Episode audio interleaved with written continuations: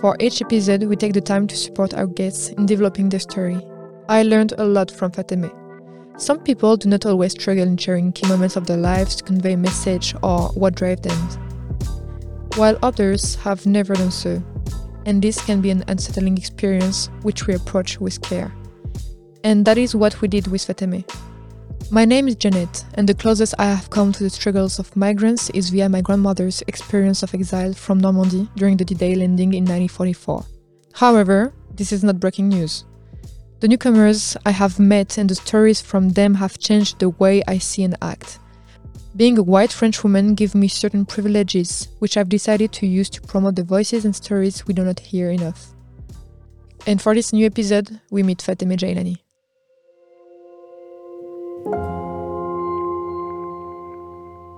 When I was five years old, in the middle of the night, I would suddenly wake up to the sound of my parents' voice saying, What? Who was killed? What happened? Who disappeared? I felt so sad because my parents were sad. I knew that even if I am warm in my bed, somewhere far away, there is a world of unrest, a world of war and death. My parents knew that world, but I didn't. I just I just knew their pain. That memory says a lot about my childhood. I grew up knowing that there was another place, and elsewhere where the people my parents loved were suffering. As a kid, I grew up knowing that in other places in the world, peace was not a given. Bombs would fall from the sky. Those bombs killed people, people that my parents loved. My older siblings were much more aware of the situation than I was. My parents left Afghanistan about three years after the Soviet invasion because my father was unjustly sent to prison for six months, so two years following that invasion. When he was released, for fear that the authorities would come back for him, my parents, with my older brother and older sister, left the country with a passer. They crossed the border by various means car, foot, and arrived in Peshawar, where they lived in limbo for the next two years until they were accepted to the US. My mother, well, she was six months pregnant with me when they immigrated to the US. They lost everything and they had to start over from nothing, while at the same time coping with the guilt of all the people they had to leave behind. My dad had a family business in Afghanistan. He had built a whole life there for himself and for his family. In the United States, he started working at a gas station. Then he bought a truck and decided to become an entrepreneur and sold fruit on the streets of downtown LA for more than 10 years from that truck. Often we don't think that selling fruit on the streets is a form of entrepreneurship, but it is. Entrepreneurship, however modest, was the only solution for my dad to get out of poverty because he would have never found a job willing to pay him enough to support a family. My dad once told me that he chose California because he thought to himself that it was the ideal place. It's always sunny in California. I think he was nostalgic of all the American movies he watched in Kabul. I do not think he ever thought he would find himself in the heart of one of the neighborhoods coping with gang violence, in a tiny apartment with four children. I really don't think he ever thought that his oldest son would get shot in a drive by.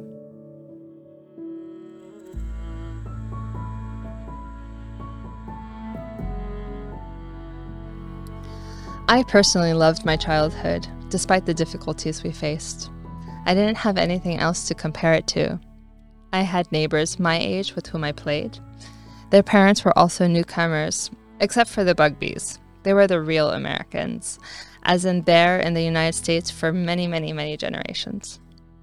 They were my first exposure to an American family, like the ones you see in that series Full House, they were great, and I remember how often they helped me with my homework when my parents couldn't.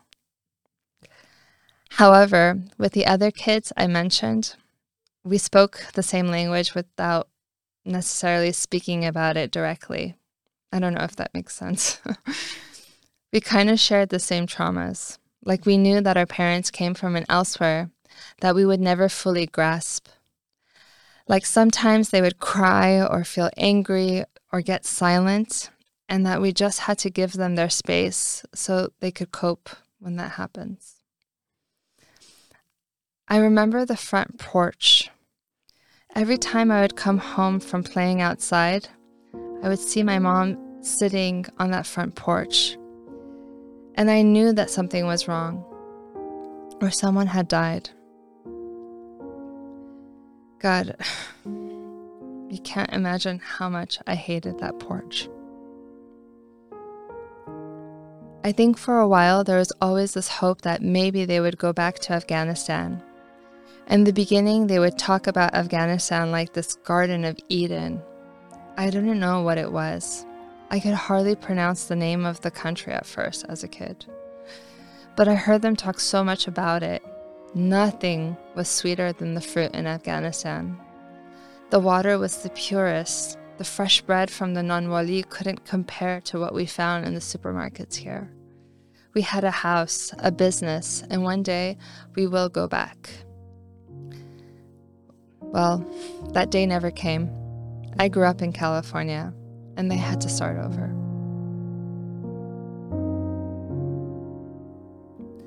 I don't remember exactly how old I was, maybe 11, when I told my dad, Why don't you wear a suit like the dads on TV or the other dads of the other kids in school when you go to work?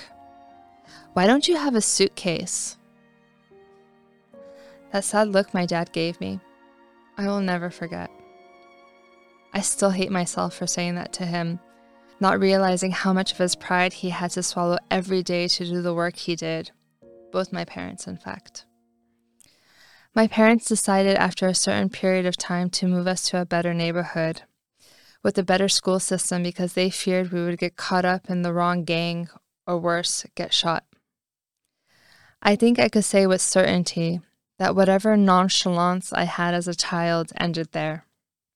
it's kind of ironic if you think about it. That I feel like my childhood ended when we left the more troubled neighborhood. It's just that in this new neighborhood, I really felt different compared to the other kids in school. I didn't live in a huge house. I didn't go on vacation to Hawaii or Europe. I didn't have parents that could socialize with the other parents to make play dates because they worked day and night. My parents were judged for their broken English when they had parent teacher meetings. Even worse, I was discriminated against in school because I said that I spoke another language other than English at home. So I was put in a slower program called ESL, English as a Second Language. That program was meant for kids that just arrived in the country I had no idea why I was there. I was born in the US, and it took me years to get out of that program. And the only reason I was able to get out was because my English teacher, Miss McCall, in junior high, petitioned for me to get out. Thank you, Miss McCall. You saved my education. Living in that neighborhood, I remember understanding for the first time what it meant not to be white, but also what it meant not coming from a higher social class. At least the kids in the more disfavorable neighborhoods had stories that resembled mine. It did get better midway, though, um, when I went to junior high and high school. I remember befriending an Egyptian American girl whose drive to succeed really inspired me. Then I went on to meet other hyphenated kids like me Mexican American, Brazilian American, Honduran American who understood more or less my struggles. But even despite all that, I always felt like I had to play a role to fit in. Like I couldn't show the other sides of my life because the people around me didn't have the insight to fully grasp my reality and show empathy or understanding. And that feeling followed me. it followed me well into my adult years. Maybe I was wrong, I have no idea. But the few times I showed any vulnerability, it catastrophically blew up in my face. So I developed a dual identity. I was one person at home and another person at school. Growing up, most of the time I felt like I was moving forward more or less blindfolded. There was no one next to me to help me understand the complexity of my identity, particularly when my parents were going through their own identity crisis, because it was during my adolescence that they had to come to terms with the idea that they were never going back to Afghanistan. And then, boom, 9 11 happened. And that identity of mine became so much more complex. I was a junior in high school when the Twin Towers fell. It was a horrible year. My grandmother, who lived with us, just died before. She never saw a liberated Afghanistan. And all of a sudden, from then on out, everyone knew about Afghanistan.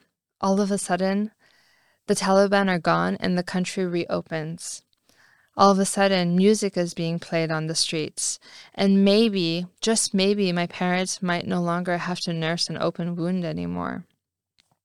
And all of a sudden, my Afghanness finally means something to my peers. But but not in the way I was hoping.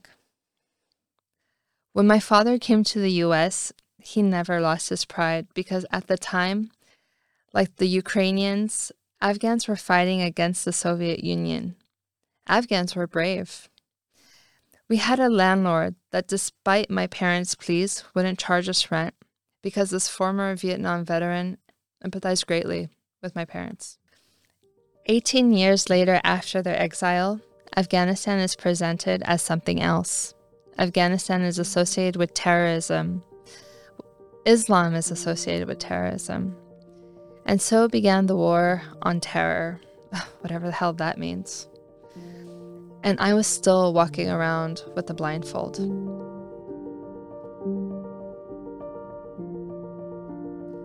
Toni Morrison once wrote I am convinced that clarity about who one is and what one's work is is inextricably bound up with one's place in a tribe, or a family, or a nation, or a race, or a sex, or what have you.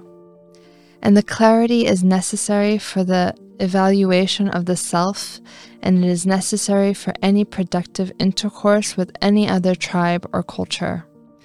I am not suggesting a collection of warring cultures, just clear ones. For it is out of the clarity of one's own culture that life within another, near another, and juxtaposition to another as healthily possible.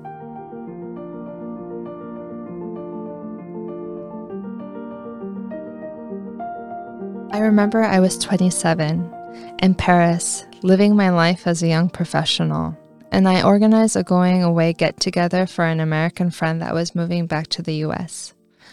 A common friend of ours asked me if I could invite a friend of hers, our age, who was working or worked in Afghanistan. I don't remember exactly. The only thing I remember from that night is feeling so transgressed when I met this woman. Everything about this woman bothered me, but I couldn't really understand why. I remember her posture when she spoke about her experience in Afghanistan. Like, despite the fact she didn't speak a word of Dari, she felt like she was legitimate to talk about the people and history of that country. I remember she said something like, The Soviets liberated the women of Afghanistan. The Soviets did a lot of things, horrible things. But to say that they liberated the women, everyone listened to what she was saying as if she was this authority figure on the matter. And I felt like she was lacking a lot of nuance in what she was saying. Yet for some reason, I didn't feel legitimate enough to say anything. She spent months there within an expat context, and I, well, I didn't know what I was at the time to counter her arguments. And I felt like she took something away from me that night while forcing me to face myself. It was brutal and it shook my wobbly foundations for months. That was the moment I was finally becoming more aware. The blindfold was slowly coming off. It was as if something inside me was screaming to just stop, stop, for God's sakes, playing into the perception of others. and also stop being silent about it.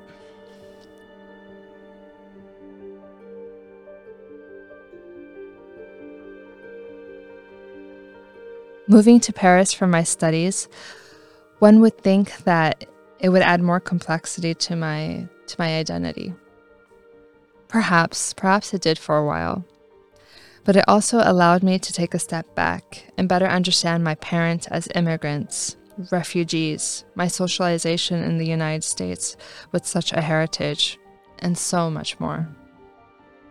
It was like navigating so many cultural and socioeconomic contexts, I was starting to see the world above and beyond how our societies tend to condition us.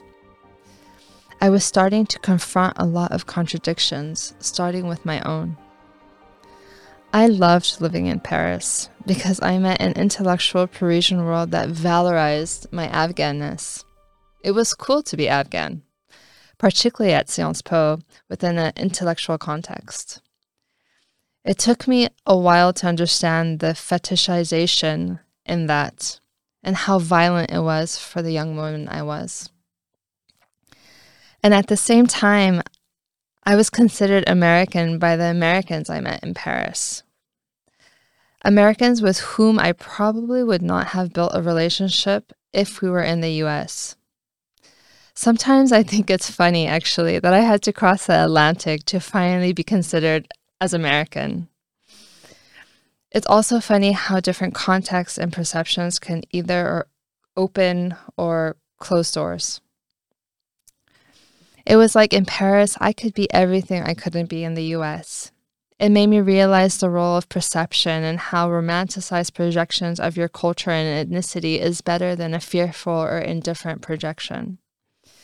And for a time, I relished in it. I relished in it because it was better than what I experienced in the US. And that's something that's really hard to admit to myself. And it's hard to admit that I gave so much power to people and their perception of me. Living in Paris, I realized that I had this great capacity to adapt because I came from a minority culture that not a lot of people knew about nor really understood. So at a young age, I always tried to build bridges and bend myself to make others feel comfortable about my differences. And at one point, I realized that by bending and bending and bending, well, I just broke.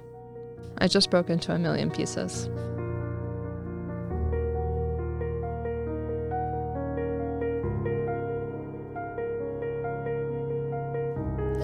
Thankfully. I say thankfully because because sometimes it's through the cracks that we finally see the light. I saw a lot of things the traumas I normalized, the different shades of discrimination I was subjected to, the lack of self agency, the need to always prove myself. It's very hard for me to find the right words to describe what I lived for so many years. And that moment of epiphany saved me, but for lack of a better word, it also damned me.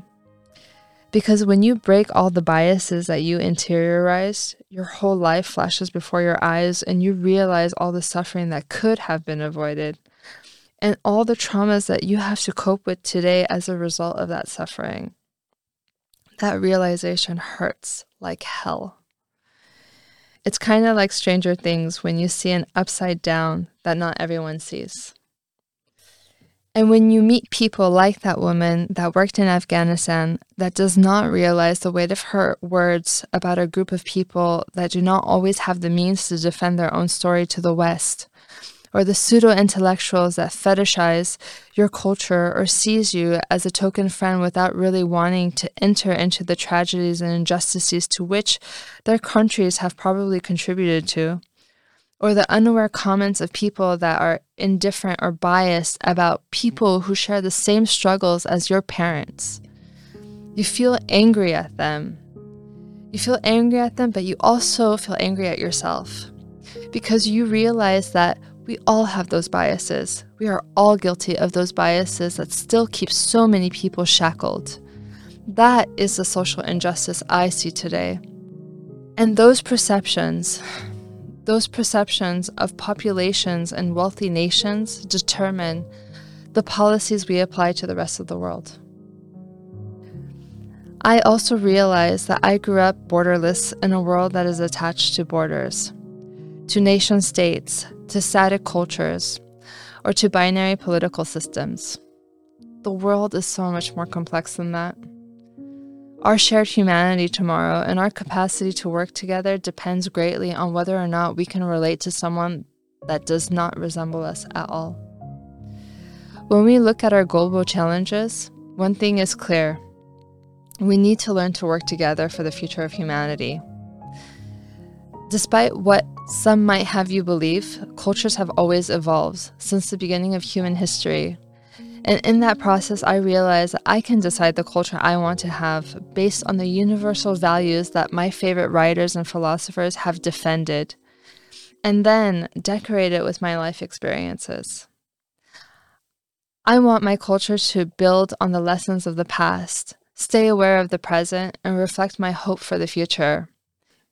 In that culture, maybe I might be the master of none, but at least that lack of certainty, the lack of one dominant culture, well, at least that keeps my ears and my eyes open. I feel like the day I clarified my own evolving culture, my relationship with others became much more clear.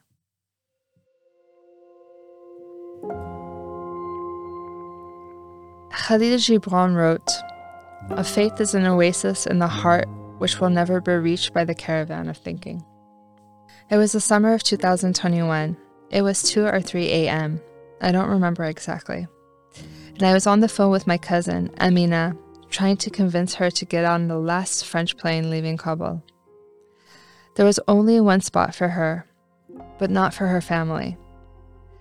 That night is burned into my memory. The days before, I had spent so much time collecting her paperwork IDs, work papers, diplomas, recommendation letters, and the same documents for her family. And I was sending those documents to any organization that was working on evacuating Afghans before before the deadline. That that bloody that bloody deadline. That bloody deadline where Western organizations had to leave the country. I felt like I was trying to convince organizations that she and her family are people of value, people that will contribute to your societies if you welcome them. It was so sad. And the only help I got was from Singa. They did everything to try to get her out. But in the end, she couldn't abandon her family. I was devastated. I remember not being able to get out of bed for a week following that episode. I remember thinking, why not her? Why me? And why not her? I joined Singa in 2021, following the fall of Kabul. And if that didn't happen, I don't know if I would have had the courage to assume this engagement fully. I took a leap of faith into an experience that brought me full circle James Baldwin once said, An identity would seem to be arrived at by the way in which the person faces and uses his experiences. The fall of Kabul was a tragedy in our family, and I finally understood what my parents lived in the 80s and 90s. That feeling of helplessness when you know that the people you care about are trapped and suffering.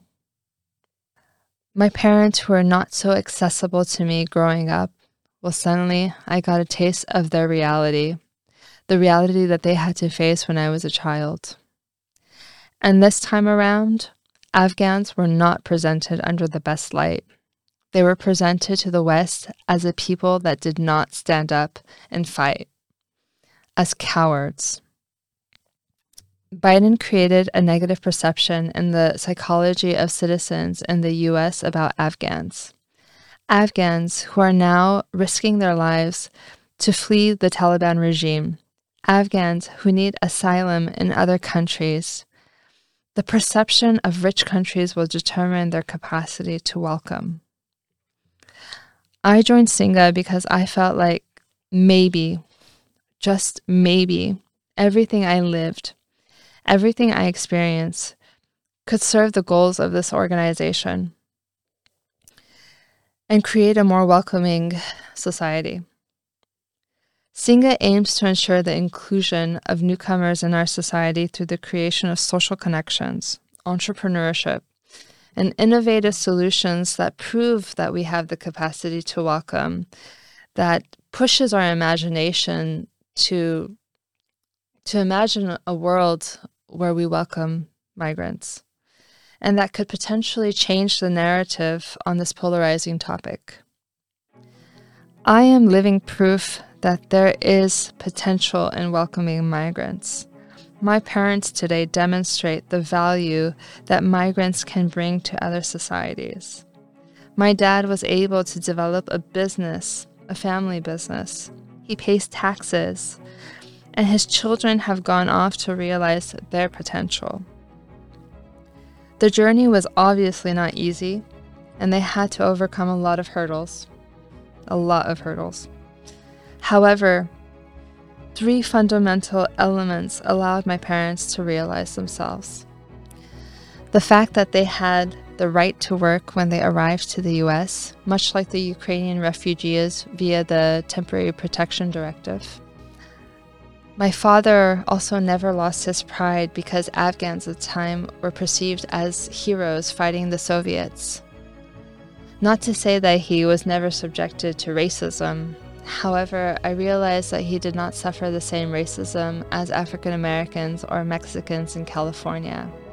He was always able to keep his pride, and that is extremely important. He had access to finance, which allowed him to buy a house, and with that house, he used the equity to start a business. Those three factors helped him succeed and if an organization like Singa would have existed at the time, I'm pretty sure that it, rather than taking him 15 years to properly find his place, he could have done it probably in, in five years or even three. Another reason why I was drawn to Singa is because their approach was not transactional. One time I participated in a collective of peers working in the same field, and someone said something like, Migrants are makers, not takers. And I thought to myself, oh God, no, don't say that. It's creating another false perception. Migrants are human, and they can give and they can take. Singa is based on the idea of putting locals and newcomers on equal footing. We work to tell our volunteers that they will get as much from this experience as newcomers, if not more.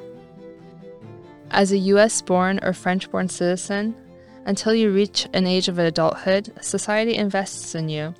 And when you become of age, you give back through the value you create via the work you do or the taxes you pay.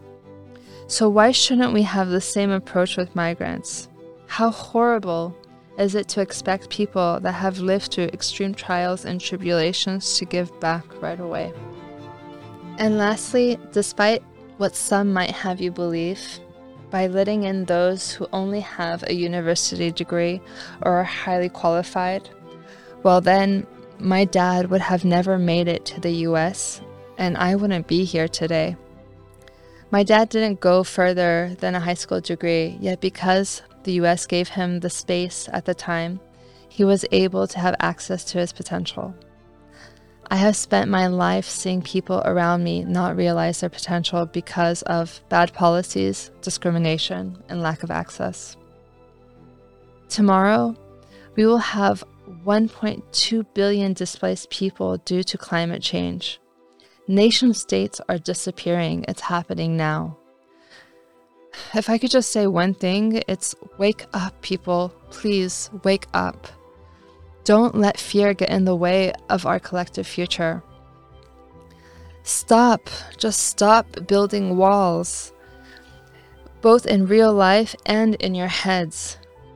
Let's keep the bar high and help those in need because if my parents' experience taught me anything, it is that you never know when you will be in need. Peace and stability is not a given in any society. I often call Singa an oasis because we dare to foster an environment, a culture that demonstrates to the rest of society what is possible. Anything is possible if you open your mind and do not give into the mediocrity of those who want you to live in fear. I have stepped into my role as a social activist in my own way. And if I'm sharing this story, it is because of the maybe. Maybe my story will resonate with someone. Maybe. And that maybe is always worth fighting for. Thanks for listening to this episode. If you want to have more information on Singa, please check the caption. See you next Tuesday. Bye.